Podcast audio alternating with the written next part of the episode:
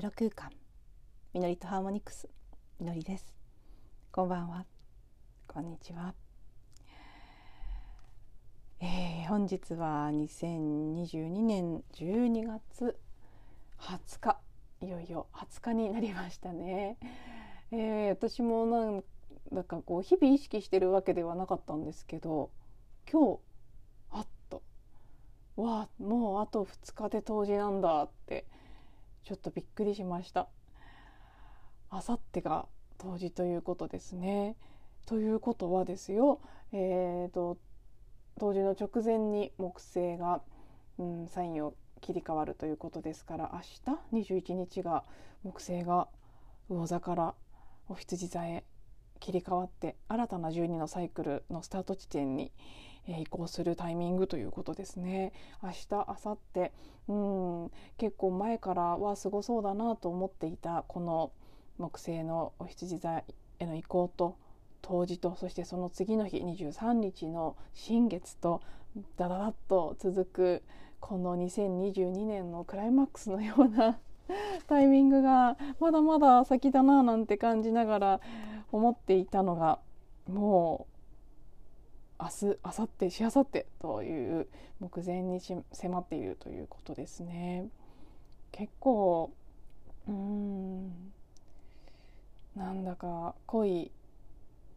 期間だなというふうに感じています。日々日々たくさん気づきがあったり癒しが起きたりうん。とても多くのものを英語で言うところのプロセスですね。日本語にすると処理するって言葉になっちゃうので なんとなくちょっとね処理するってこうなんなんでしょうね。ネガティブな雰囲気ちょっとあるような感じもするんですけど処分するに近いようなね。でももう少しプロセスって言った時にこう丁寧にそこにあるものをうん弔っていったり終わらせていったり眺めていったりしている。そういう、まあ、濃いなっていう感じの今今日この頃私はそんな風に感じています。今日はですねこの時期にすごく、うん、ぴったりのテーマでありなんとなくどなたかのお役に立つかなというふうに感じたのでここ最近私がくぐり抜けている、まあ、まさにそのプロセスというやつですねコーチング用語でもよくプロセスという言葉を使うんですけど何かの変容であったりヒーリングであったりそういったものをこう通過している最中のそのことを指しますけど、うん、今ここでまさに私自身に起きていることを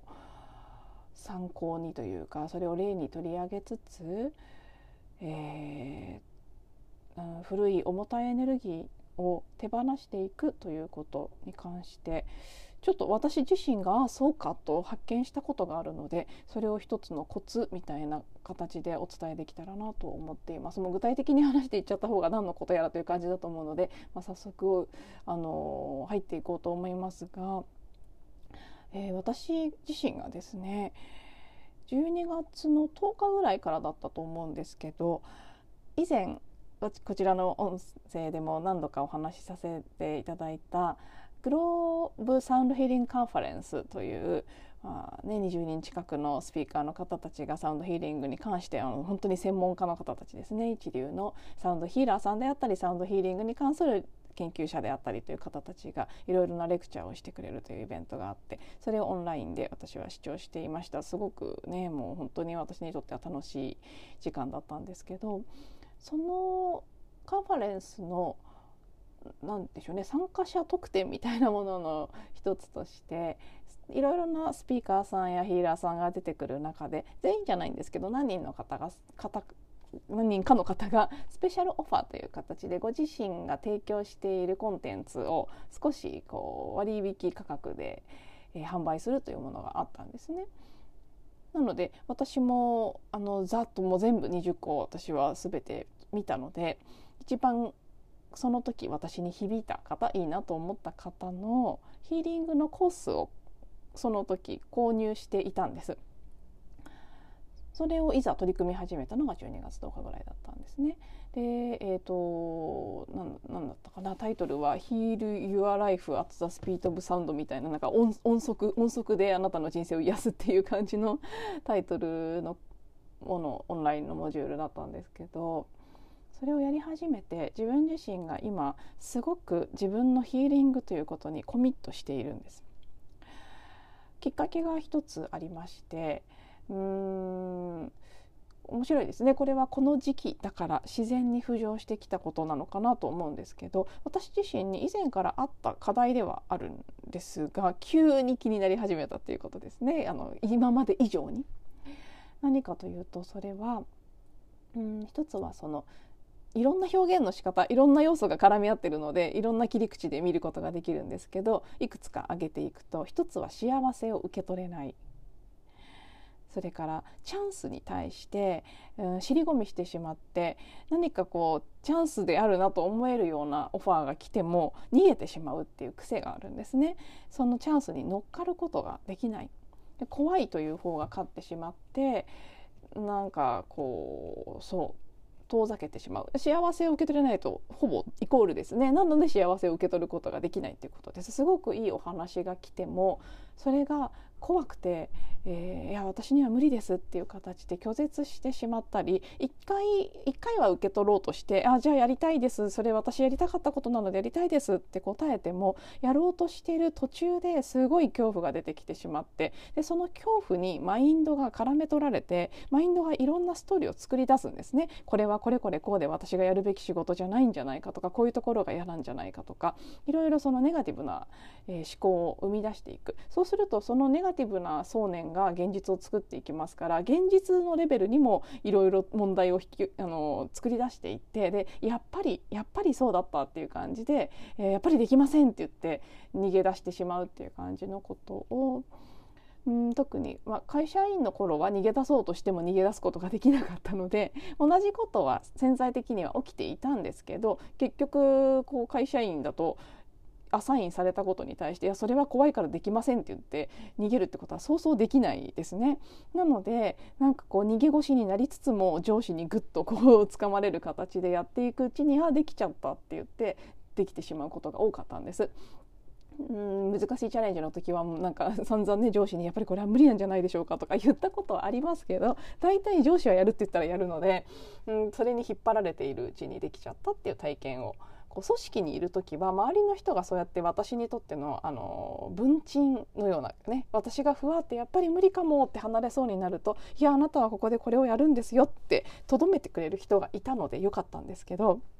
個人事業主になった途端そういうこう文鎮役をしてくれる人がいなくなったのでもう何度も何度もあそれいいなって思って飛びつきかけても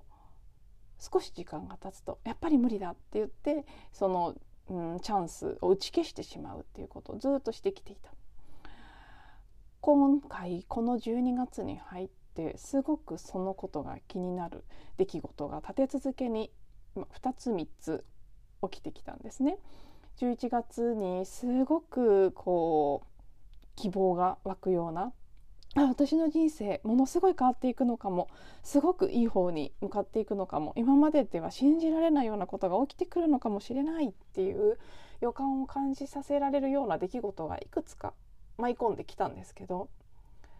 おそらく私がすごくそれを受け取ることが怖くてそこに足を踏み入れることが怖くて、えー、自分の中でブレーキを踏んでしまったからだと思うんですけど現実レベルでそのこう進みそうになったことが止まるっていうことが起きたんですね。それが一つではなく二つ三つと重なる形で起きてきた。それに今月に入ってすごくこうがっかりしたりなんでこんなことが起きてるんだろうと結構分かりやすい形で重なってきたので自分でも変だなって感じたんですね。同時に私自身が私の中でブレーキを踏んだことが感覚としてはっきり分かったんです。すごい止めたなって。そして自分で打ち消したなこのチャンスのこう灯火みたいなものを。バンバンバンバンって自分で。もう消火活動しちゃった。新しい炎がポッとねいろんなところで燃え上がり始めていたのに。いやその希望の光は見られませんっていう形で消してしまった。それが一つ一つ結構大きな後悔とかショックにつながったこともあって今回今までも分かっていたけれども改めて真剣に自分を癒そうと思ったんです。その止めてしまうこと幸せになることを拒否してしまったり何かチャンスをつかむということに対してとても大きな抵抗が出てきてしまったりすること。その奥には何か癒されるべきものがあるということはもちろん気が付いていました。例えば言葉で、まあ、挙げていくならうん、まあ、どちらもですね失敗する恐れうまくいくかもと思ってやったらうまくいかなかったっていうそういう体験をする恐れもありますし逆に人って本当に不思議なもので成功したい成功したいと思いながら成功することへの恐れというのもすごくあるものなんですよね。でその結果何かこう大変な状況になって圧倒される恐れであったりうーん純粋にこう自信がないということであったり、まあ、自信がないというのは失敗する恐れと根っこはつながってますね。とか何か例えばその妬まれることへの恐れであったりそんなにいい思いをしてはいけないはずだという思い込みであったりそんないいことがあるわけないという思い込みであったりいろいろな自分で望んではいないけれどももう本当にずっと昔から自分の中に深く植え付けられている信念であったり感情というものがあると。それがこのブレーキの原因だっていうことを結構こう強く感じたのでそうそのカンファレンスで購入していたヒーリングのコンテンツをやるにあたって私はその幸せを受け取れないとかチャレンジすることができないチャレンジに対してこうオープンになれないっていうことそれを癒すということを意図したんですね。でまあ、1週間に1個モジュールをやってそれを1週間の間ずっと続けていくというスタイルのもので今2週目のワークをやっているところなんですけどこの1週目2週目のそれぞれのワークをやっている中で私が結構ね衝撃的なレベルでハッとしたことが気がついたことがあったんです。それがこれまでも概念としては知ってましたけど改めてね私にもこんなにあったかって思うぐらい感情を感じることを避けていたんだな頭で分かったつもりになっていてもやっぱり感じてなかったんだなっていう気づきだ気づきだったんですね。あの、まあ、ちょっとこう抽象的で体験されたことがない方には分かりにくいかもしれないですけど私たち人間っていうのはもう本当に感じる特にネガティブなものを感じるということを避けて生きているんですね。そんなつもりはなくてもものすごい避けてるんです。避けるためにどうするかというと思考を働かせるんです。考えると感じるっていうことはもしかしたら同時にできないのかもしれませんね。考えている間は感じられないので多分。考えることで感じないようにするということをする。でも考えてるっていうことと感じてるっていうことを現代の私たちは区別することがほぼできてませんから考えてるということは感じてるんだと思ってしまうんです。例えば、まあ、例出した方が分かりやすいと思うので私の場合は私は自信がないということは知っていたんです。いろんな形でこれまで人生言われてきました。例えばそういうな何かねスピリチュアルなセッションを受ける時とかにもみのりさんは、まあ、今世の課題として自分は自信がないというのを克服するみたいなそれを体験し克服するっていうのがあってだから、まあ、今世のみのりさんは何かにつけて自信がないというのを見せてくる。という話を聞いたことがあったりもっと現実のレベルで、うん、留学した時イギリスに留学していたんですけど私は大学院に留学していた時もチューターの先生から「あなたに足りないものは自信だけです」ってなんか私は本当に自信がなくてもうチューターの先生の前で泣いてしまったんですね最初の頃。でどうしようもなんか心配で心配でその、まあ、卒業できるかどうかもうすごい勉強が辛くてでっていう感じで泣きながら相談したんですけど先生が本当に不思議そうな顔していたんです。なんでかっていうと成績が悪くなかったからなんですね結果的に。なのでできてないわけじゃないのにできてないって心配して泣いてるんです。で呆れたような顔で「あなたに足りないのは自信だけよ」って言われたっていう経験がある。会社員の時もそうでした。私はもうこれもそう上司の前で泣きながら例えばあの、ね、課長に昇格してくださいっていうことをオファーされた時も私には無理ですって泣いて拒んだりとかそういうこといつもしてたんですけど周りの人から見たらなんでできないと思ってるかわからないっていうぐらい実際やってる出してる結果と私の自己認識があまりにもかけ離れてて毎回不思議な顔をされるんです。でそう同じこと言われるんですあなたに足りないのは自信だけですとかあなたの問題は自信がないということだけですみたいなこと言われてきた。なので自分にとって自信がないということが課題である。で自分は過剰に自信がないということ。自信過剰の逆ですね。何て言うんでしょうね。自信がない不過剰。みたいな。それは知っていてだからこそそのことが問題だというふうに思ってきたつもりでしたし問題だというかそこを解消したいと思ってきたつもりでしたしその自分は自信がないということに関してもいろいろなうんヒーリングとかをしてきたように思ってたんですけど今回やり始めてみて感じたんです。あ私今までちゃんと感じたことなかったこれって。頭はずっと私は自信がない。自信がないことが問題だ。それによっていろいろこんなことが引き起こされている。それを何とかしたいって。考えていた。けれども純粋にその自信がないって。私は自信がないって。ああ自分に対して自信が持てないって。そのことをただ感じたっていうことはなかった。ヒーリングのワークをしてる中で。初めてそのね、まあ、マーク・ロメオさんという方がやられてる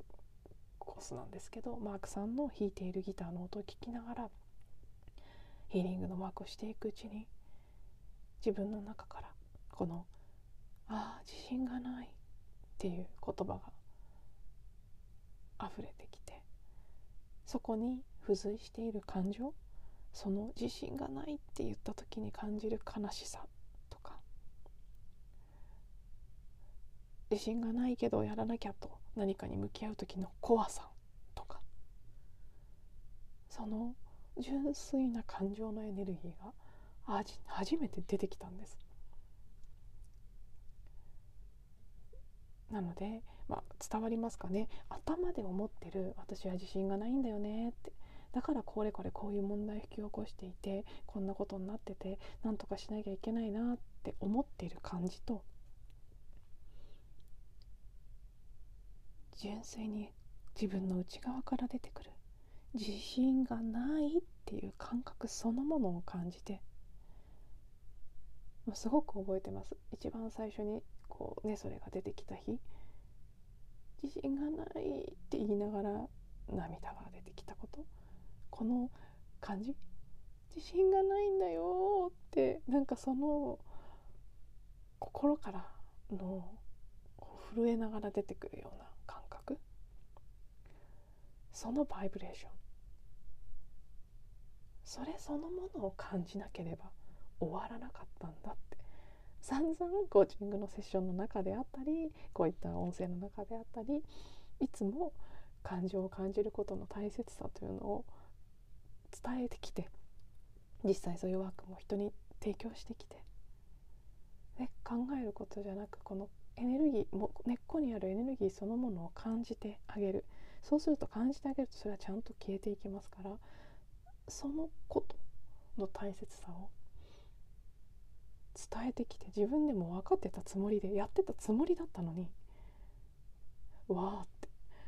わーって本当にだから気が付いてさえいないんです。そこを避けてたこと。感じることを避けてたっていうことに認識すらできていなくて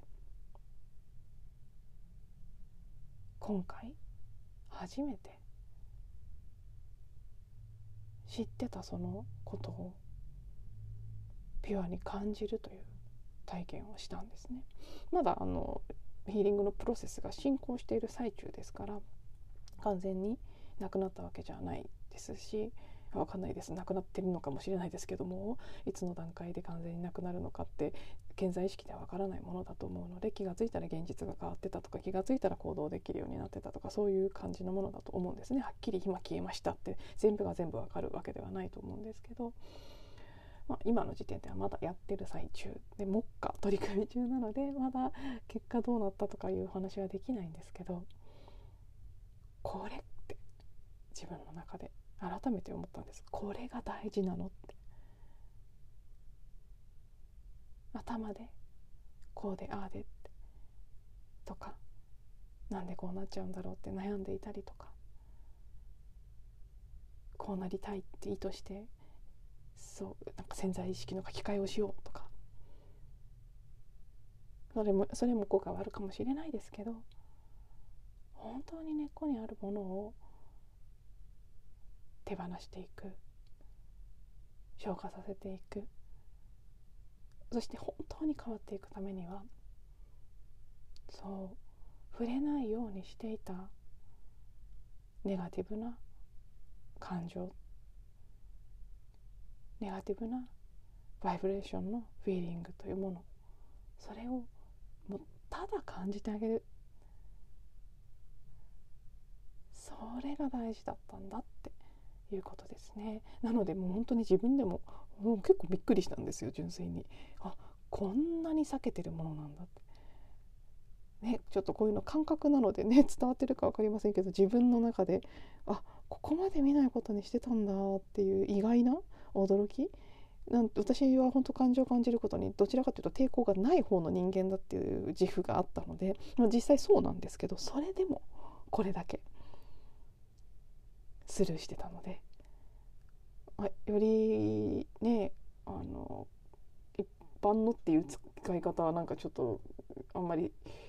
好きじゃないですけどなんか上から目線な感じがしちゃって嫌ですけどなんかまあこういうねワークとか感情を感じるということをそんなにしてきてない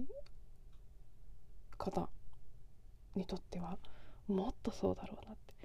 これはその私が今やってるヒーリングのコースの中でもマクロメオさんも言ってますし私も本当にそうだと思いますけど私たちはこの社会の中で感情を感じないようにうーんある意味しつけられているというかそういうふうにさせられているんです。そしていろいろな SNS を見るとかテレビを見るとかお酒を飲むとかうん何かこう紛らわすことばかりがたくさん提供されている。そして、えー、よく言いますけど私もセッションの中とかで子どもの頃によく考えなさいって言われることは誰もが経験しているレベルであってもよく感じなさいって言われた体験は多分ほとんど私たちの誰もしていないと思うんです。それぐらい感じないようにしてきた社会全体がそうだったんですね。それによってたくさんの未消化のものがこう滞ったエネルギーとして今堆積していてそれが新しい世界には持っていくことができないから今パッとこう浮上している段階なんです。なのでそれぞれの人がいろいろな形でさまざまな、感じないようにすることに慣れてますから感じないようにしてもしたまま感じない人もたくさんいるでしょうけどそれでも感じざるを得ないぐらい体験させられてる人もいるし潜在意識との間のこう蓋がね開いてる人ほどたくさんのネガティブなものが出てきている可能性があるんですね。なので私も分かりやすくえなんでこんなに打ち消しちゃったんだろういっぱいっていうショックな体験をした。そこから真剣にここ見てみようって思ったから出てきたっていう流れなんです。なのですごくこれは少なくとも今回のその当時とその翌日の新月までの流れであったりおそらくもう少し長い期間ですね。1月中ぐらいまではまだまだ2022年の最後の仕上げという感じのエネルギー感がもうしばらく続いていくと思うので今のうちに出し切ってお掃除しておいた方がその先2023年は冥王星が水亀座入りしたりいろんな形でもっともっと加速度がついて新しい世界が展開していくと思うのでその時こそ本当にチャンスの流れに乗るために今それができなくさせている重たいもの自分の中の制限的な思い込みであったりいろんなトラウマであったりそうなってるものの根っこにある感情をちゃんと感じて流して終わらせてあげるっていうことがやっぱりすごく大事なんじゃないかなということを、まあ、自分のねこの2週間ぐらいの体験を通じて改めて感じたのではいちょっと今日はそこをお話しさせていただきました。感覚的な部分がどうやったら伝えられるのかわからなくてちょっとくどくなってしまったりそれでも分かりにくい部分とかがあったかなとは思うんですが何かしら受け取っていただけていたらとても嬉しいです。はい、今日も最後まで聞いていただいてありがとうございます。また次のエピソードでお会いしましょう。